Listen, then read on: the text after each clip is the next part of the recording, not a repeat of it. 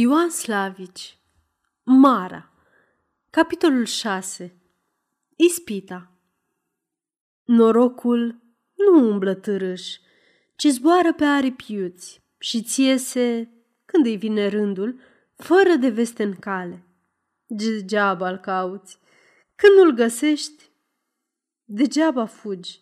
Când el aleargă după tine, norocul tău e numai al tău și chiar dacă nu l-ai cunoaște tu pe el, te cunoaște el pe tine și nu te părăsește.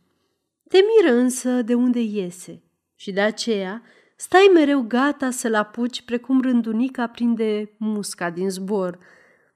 Dede, zicea și Mara în gândul ei, când vedea pe Codreanu învârtindu-se mereu împrejurul Persidei. Mai știi? Fata e fată, iar feciorul e curățel și deștept, fiu de popă, nepot de protopop și peste câtva luni de zile bun de popie.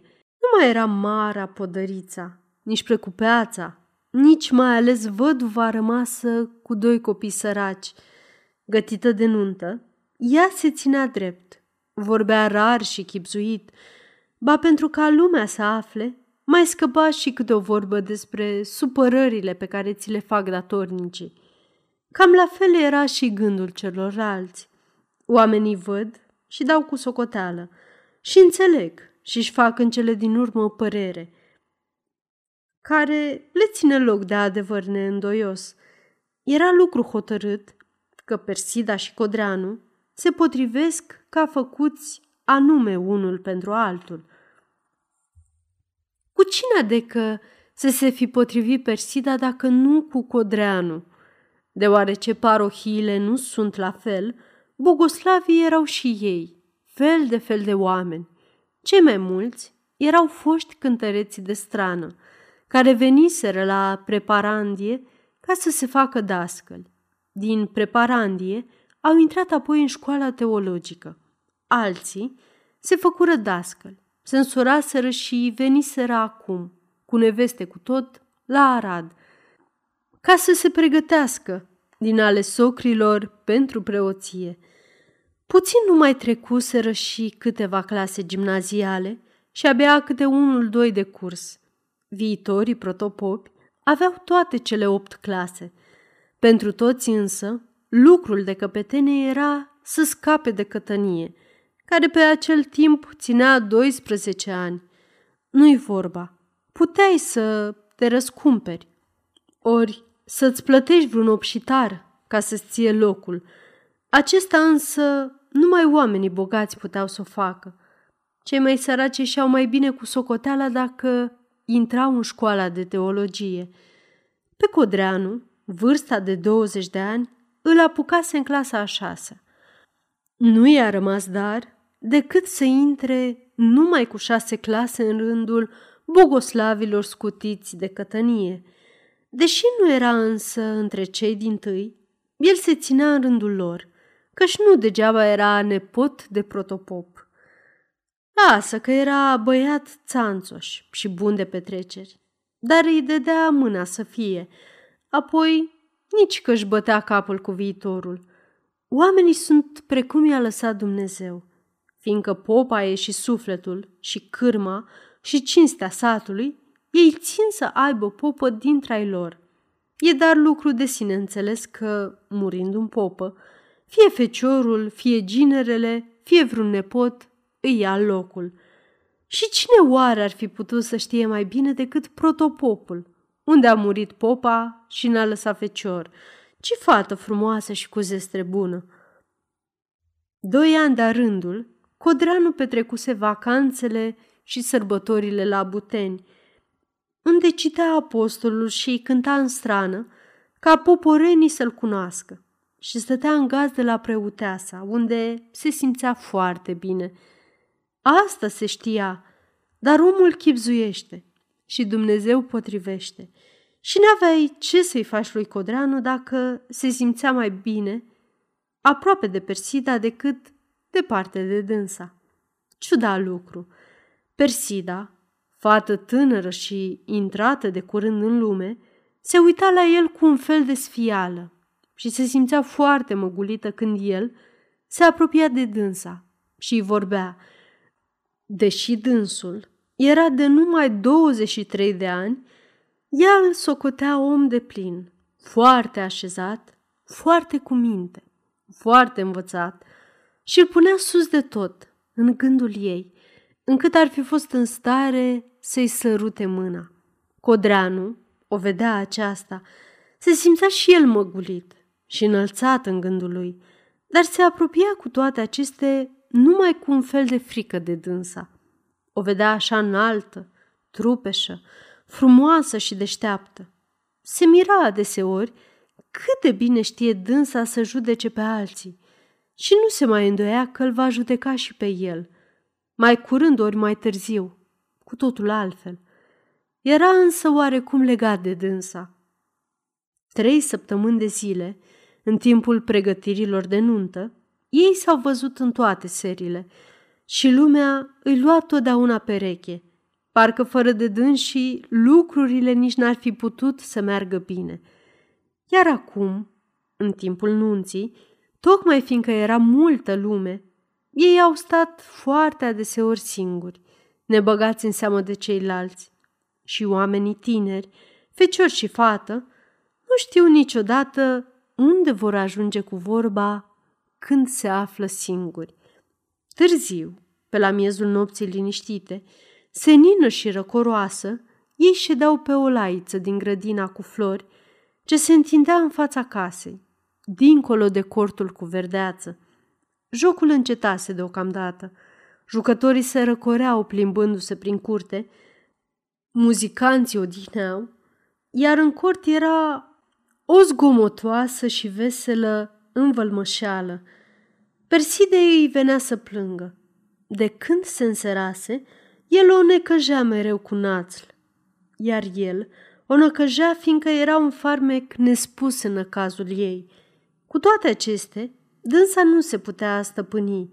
Căuta din adins să fie cât mai des singură cu dânsul – aceasta este o înregistrare Cărțiaudio.eu. Pentru mai multe informații sau dacă dorești să te oferi voluntar, vizitează www.cărțiaudio.eu. Toate înregistrările Cărțiaudio.eu sunt din domeniu public. Era cuprinsă de un fel de beție. I se răscolise parcă toată firea și ar fi voit ca așa să și rămâie. Eu am văzut, zise el râzând, că schimbai fețe, că glasul îți era înnecat și tremura, că nu mai știai ce să faci și ce să zici. Doamne, răspunse ea, m-am speriat. Cum să nu mă sperii când mă pomenesc deodată că un om cu care n-am mai vorbit în viața mea vine la mine și îmi vorbește ca și când am fi copilărit împreună. Lui Codreanu, lucrul acesta îi părea peste putință – eu nu cred că n-ați mai vorbit, zise el. Eu ce să-ți fac dacă nu mă crezi? Răspunse ea ridicând din numeri. Și iar se vedea stând în fereastra deschisă, uitându-se îndrăzneață și ca un copil răsfățat, la națl. Asta însă nimănui în lumea aceasta n-ar fi fost în stare să-i o spună. El apuca amândouă mâinile ei – și se simți cuprins de un fel de îndărătnicie. Erau parcă moarte mâinile acelea. Carnea moale și rece, buștean fără de viață, încât ar fi voit să o zguduie, strângând-o de mâini. Și cu toate aceste, îți pare rău că a plecat, grăi dânsul, și ai pierdut voia bună de când a fost el aici. De ce să zic nu? îi răspunse ea, nu știu nici eu de ce, dar îmi pare rău. N-am nimic cu el, dar m-a cuprins un fel de întristare, fiindcă îmi pare mâhnit, ca și când eu aș fi de vină. Codreanu început să tremure. Și mi-o spui și mie așa? Așa parcă puțin îmi pasă? De ce să-ți pese? Pentru că mă doare, zise el, luat pe dinainte de o pornire, până acum lui necunoscută. Ar fi voit să o tragă la sine și să o strângă în brațe, apoi să se ridice și să fugă, ca să nu mai vadă în ochi. Mă doare, Vorba aceasta era rostită așa, că ori și cine femeie, chiar și o copilă mică, trebuia să o înțeleagă. Persida se simțea strâmtorată. Ar fi voit să-și scoată mâinile din ale lui, dar nu îndrăznea. Se temea că el se va mâhni. Mâinile ei începură și ele să tremure. Doamne, zise ea, ce să fac dacă nu știu ce să spun, ce vreau și vorbesc prostii? Să nu mai vorbim despre dânsul. Eu n-am nimic cu el. Nu vreau să știu de el. Nu vreau îți spun și trebuie să mă crezi. Codreanu era muiat, scos din sărite. La asta nu se gândise. O luase așa în glumă, pe tândălite, ca să-și petreacă timpul. Și din glumă în glumă, el s-a pomenit în cele din urmă, într-o încurcătură, din care nu mai putea să iasă. Îi părea rău că a apucat-o de mâini. Îi era rușine că a scăpat acele vorbe, dar nu mai putea să dea înapoi. Eram vorbele rostite de dânsa, o atât de gingașă părere de rău, încât el se simțea umilit, vinovat și fără ca să-și mai dea seama despre ceea ce face, ridică una din mâinile ei și o sărută. Vai de mine!" zise ea speriată. Cum poți dumneata să faci asemenea lucruri? Îi era parcă stelele cade pe cerul senin. Îi venea să plângă, dar nu era în stare să se ridice și să-l părăsească. Dumneata ești de vină, răspunse el strâmtorat. Persida, deși tânără încă, era femeie și simțea înțelesul acestor vorbe. Să mergem, te rog, zise ea încet și stăruitor. Să mergem, zise iară, hotărâtă de a nu mai rămânea niciodată singură. Fie cu dânsul, fie cu altul. Întorcându-se în curte, era și el hotărât să nu mai rămâie singur cu dânsa. Era ca și când s-ar fi jucat cu focul și s-ar fi ars. Nici că au mai rămas singuri, dar vrând nevrând, erau mereu împreună se gândeau mereu unul la altul. Se simțeau foarte apropiați și nu se puteau împăca la gândul că, în curând, poate chiar mâine, trebuie să se despartă. Persida era cu toate acestea mâhnită. Când a aflat că Seca Lena și Mara au luat înțelegere ca ea să mai rămână până după hirotonirea lui Munteanu, apoi să se ducă pe vreo două săptămâni cu surăței la Sân Miclăuș. Acasă la Radna tot n-avea ce să facă. A rămas dar. A stat. S-a dus, s-a întors și iar a stat. Mai rău nici că ar fi putut Marea să potrivească lucrurile, fiindcă prea mult stă singură și la prea multe se gândește fata tânără când rămâne în casă cu însurăței. Apoi Codreanu Venea și el să-și vadă prietenul și Persida nu putea să fugă de dânsul. Nu-l mai punea cei drept, tot atât de sus ca mai înainte în gândul ei, dar îi era mai presus de ceilalți. Simțea că poate face ce vrea cu el. Îl știa că e foarte simțitor și n-ar fi fost în stare să facă ori să zică ceva ce-l supăra. S-ar fi simțit nenorocită dacă l-ar fi mâhnit. Cum, Doamne, să mai rămână el străin de dânsa, când o vedea atât de cuminte, atât de dulce la fire, atât de îndemânatecă și atât de doritoare de a intra în voile lui. Nu încăpea în mintea lui gândul că s-ar putea ca el să ne socotească voia părinților săi și mai ales pe a bunicului său, care era protopop. Nu mai încăpea nicio îndoială Asta o știa și Persida, că la toamnă el are să se însoare, să se pupească și să fie om cu rostul lui.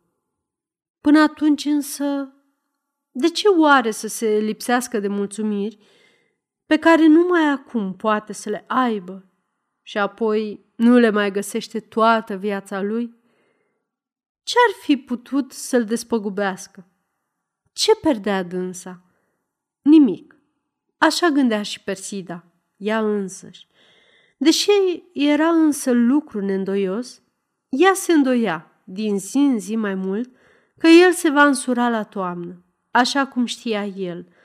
Judeca nu cu mintea, ci cu inima ei și îi părea peste putință ca el să-și poată călca pe inimă. Ceilalți, care judecau cu mintea, erau și ei de aceeași părere, căci oamenii judecă după ceea ce văd cu ochii lor.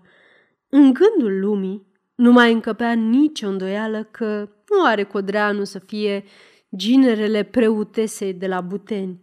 Și Mara făcea în toate serile socoteala.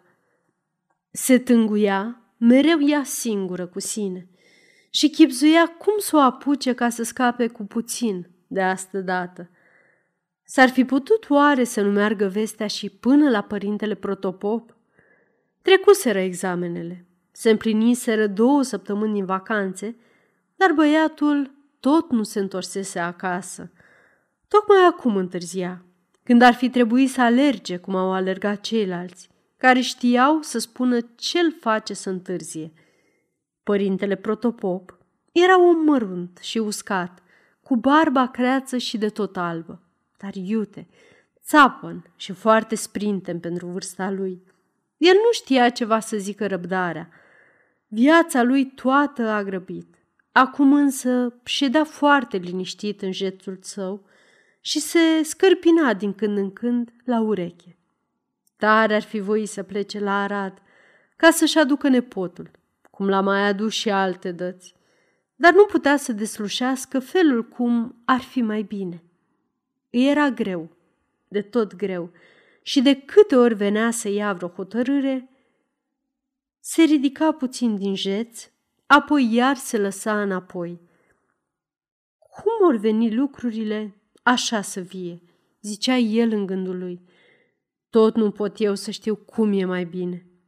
Ar fi voit să vadă fata și să se încredințeze dacă e adevărat că ea are, precum mi s-a spus, zestere frumoasă.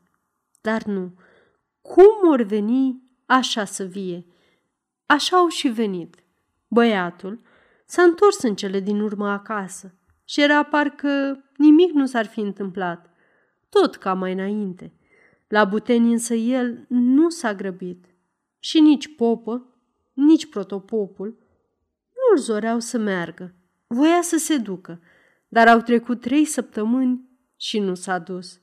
Săptămâna a patra, în sfârșit, a plecat, dar nu la Buteni, ci la bunică său și de acolo la Arad. N-ai ce să-i faci, zicea protopopul, care era un bătrân și slab la fire.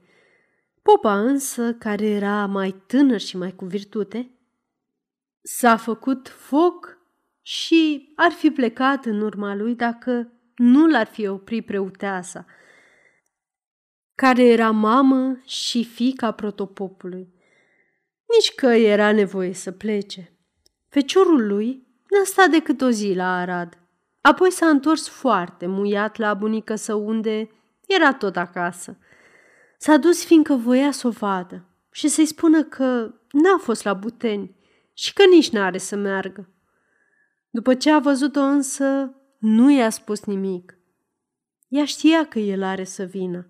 Îl așteptase și după ce s-a uitat în ochii ei, îi era rușine că n-a fost la Buteni și a luat hotărârea de a se duce.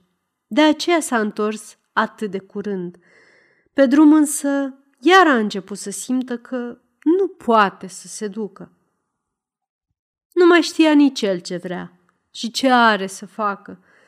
Ar fi voit ca cineva să-l siluiască, să-l despartă de Persida, care îi părea prea multă femeie pentru dânsul, prea stăpână pe sine și pe voința lui. Și era în adevăr stăpână Persida. Încă din noaptea în care el îi sărutase mâna, el socotea un om slab, pe care poate să-l poarte după bunul ei plac, și totodată om de o rară bunătate de inimă, care ține mult la dânsa. Îi intrase încetul cu încetul în minte gândul că el nu poate să trăiască fără de dânsa. Și o dulce mângâiere sufletească o cuprindea când își dădea seama cât de fericit poate să-l facă fără ca să-și dea măcar silința. De aceea știa că el are să vie și iar să vie și iarăși și iarăși și aștepta în liniște. Cum aștepți răsărirea soarelui și coacerea fructelor bătute în razele lui. Toamna, târziu, după ce bruma peșcase frunzele, ea ședea cu Anca la fereastră, amândouă cu cusătura în mâini. Trică intrase în două rânduri la ele. Era cuprins de un fel de neastâmpăr. Voia să-i spună ceva, de grabă, cât mai curând, dar numai ei, ca să nu afle și Anca. Persida a ieșit ca din întâmplare după el.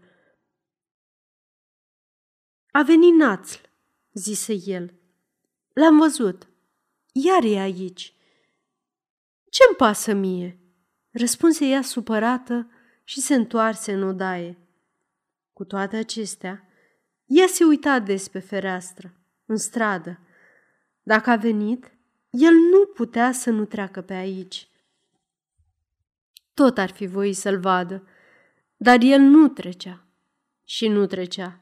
Se apropia timpul prânzului și el nu se ivea nici la dreapta, nici la stânga. Poate că nu știa că dânsa se află tot aici. Când le poftiră la masă, ea se depărtă cu a nevoie, ca siluită de la fereastră. La masă stetea ca pe spini, căci s-ar fi putut ca el să treacă tocmai în timpul când ea nu se afla la fereastră. Era lucru de neînțeles. Ce avea dânsa cu el? Stând, după masă, iar la fereastră, ea își reamintea cele petrecute. Se vedea stând în fereastra deschisă, trecând prin fața măcelăriei, întâlnindu-se cu el pe pod, vorbind cu el în mijlocul nuntașilor. Și iar o treceau fiorii, iar o cuprindea amețeala, iar se simțea sleită de puteri, încât nu mai putea să-și dea seama despre ceea ce face ori vorbește. Se temea ea însăși de sine. Doamne, zise ea în gândul ei, de ce vântul a trebuit să izbească atunci fereastra? Toate n-ar fi fost dacă fereastra aceea s-ar fi spart altă dată. Era lucru de neînțeles, dar el nu se ivea, nici la dreapta, nici la stânga. Și cu cât mai mult se apropia seara, cu atât mai viu era neastâmpărul. Uite, își zise ea, așa, ca mine acum, trebuie să se simtă Codreanu când vine să mă vadă. Ah, Doamne, ce-ar simți el dacă ar ști ce simt eu acum? Ea tresări și se cutremură în tot trupul. Apoi se ridică și se depărtă de la fereastră, cuprinsă de simțământul unei grele vinovății.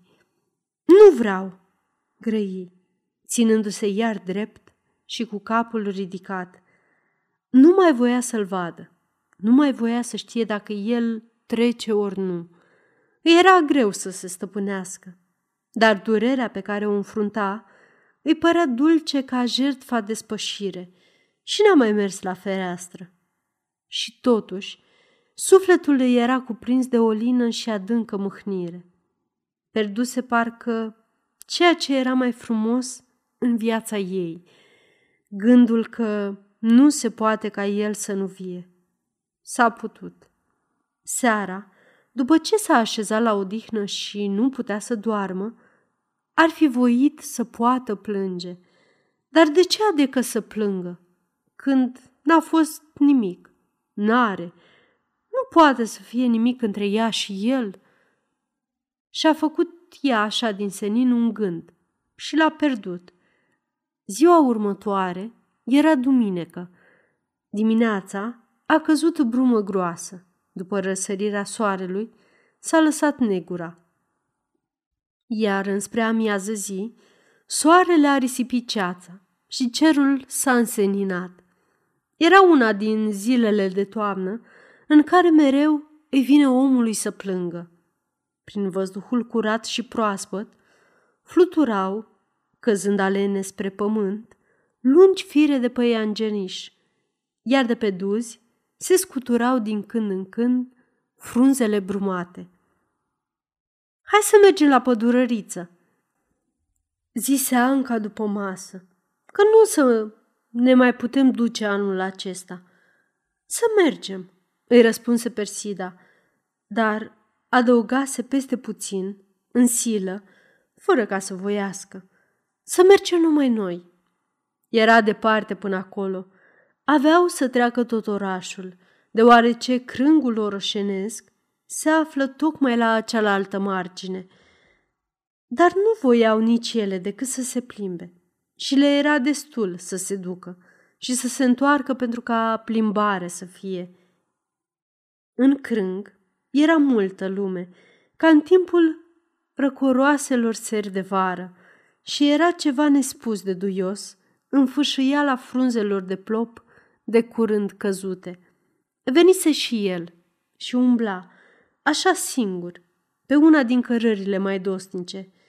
Era tot el, dar cu fața oareși cum buhăită și bătută de vânt, cu părul lung și încălcit, îmbrăcat în haine vechi și soioase. Persida, văzându-l de departe, îl cunoștea numai după umblet și după făptură, dar nu-l vedea cum este, ci cum îl știa. Pe o clipă, inima îi se strânse. În clipa următoare însă, ea își săltă capul și își urmă drumul înainte, ca și când nimic nu i s-ar fi ivit în calea ei. Puțin îi păsa dacă el o va vedea ori nu, ba voia ca el să o vadă, ca să știe că puțin îi pasă de dânsul. Mergând însă și apropiindu-se și văzându-l mai de aproape și tot mai de aproape, ea a început să se moaie, să se duioșeze, să slăbească și mult ar fi dat să fie singură. Ah, săracul de el, zise ea în cele din urmă, săraca de mama lui. Ce ar zice dacă l-ar vedea ce a ajuns? Și era parcă ea, și numai ea îi purta vina. Eu nu mai pot, zise ea, iar ridicând capul. Uite, urmă apoi, adresându-se la Anca. E și națl, de la noi aici. Anca știa foarte bine cine e națl, fiindcă mult s-a vorbit despre dânsul, atât în ziua anunții, cât și mai în urmă, dar uh, n-ar fi fost în stare să-l cunoască. Și era foarte mirată că Persida poate să stea de vorbă cu un om cum îl vedea acum pe Națl. Națl se dete un pas înapoi, când se pomeni fără de veste în fața Persidei, care se uita cu ochii mirați la dânsul. Îi era greu și îi părea bine și îi venea să fugă și îl năpădeau lăcrămile. Ei, comedie! Vezi dumneata comedie?" zise el nemțește, râzând cu toată fața lui cea atât de schimbată. Te-am văzut, grei dânsa tot nemțește, și te-am cunoscut de departe. Și eu te-aș fi cunoscut dacă te-aș fi văzut, ori și cât de departe ai fi fost. Apoi nu mai știură ce să zică și rămaseră uitându-se, ea la dânsul și el în pământ. Doamne, de ce nu erau singuri? Acum știa și dânsa de ce n-a trecut el pe sufereastră și se uita la părul lui, care parcă atât de bine îi ședea, așa încălcit cum era, și la hainele lui parcă nu mai erau așa de soioase. Rămâi acum aici?" întrebă ea. Se înțelege," răspunse el. Adică nu, ci trec la Timișoara, dar mai stau pe aici. Doamne, de ce nu erau singuri? Adio, zise ea, întinzându-i mâna. El Se întoarse strâmtora spre Anca, însă ea nu știa, precum se vede nemțește. Și ridicându-și cuvincios pălăria, îi zise în românește, Iertați-mă, domnișoară, ne cunoaștem cu domnișoara de acasă și am fost foarte mirat să o văd aici. Adio, grei din nou Persida și întinse încă o dată mâna. El o luă, o strânse și rămase tăcut și nemișcat, ca părul bătut în pământ. Abia după ce ele se depărtară, o porni încet, pe urmele lor, mergând cu ochii îndreptați mereu spre făptura ei, înaltă și mlădioasă. Trecând peste piața cea mare, ea încă de departe își îndreptă privirea spre biserica minorităților. Era tocmai timpul vecerniei. Să intrăm, te rog, pe o clipă, grăi dânsa. Intrată apoi cu Anca în biserică, ea se stropi cu apă sfințită, lăsă pe prietena ei într-o bancă și se duse cu umilință în fața unuia dintre altarele mici, la care un preot citea misa. Tăcută, căzută în genunchi și cu inima căită, își înclină capul. Iar în ațl, văzând că ea intră în biserică, nu mai îndrăzni să-și urmeze drumul.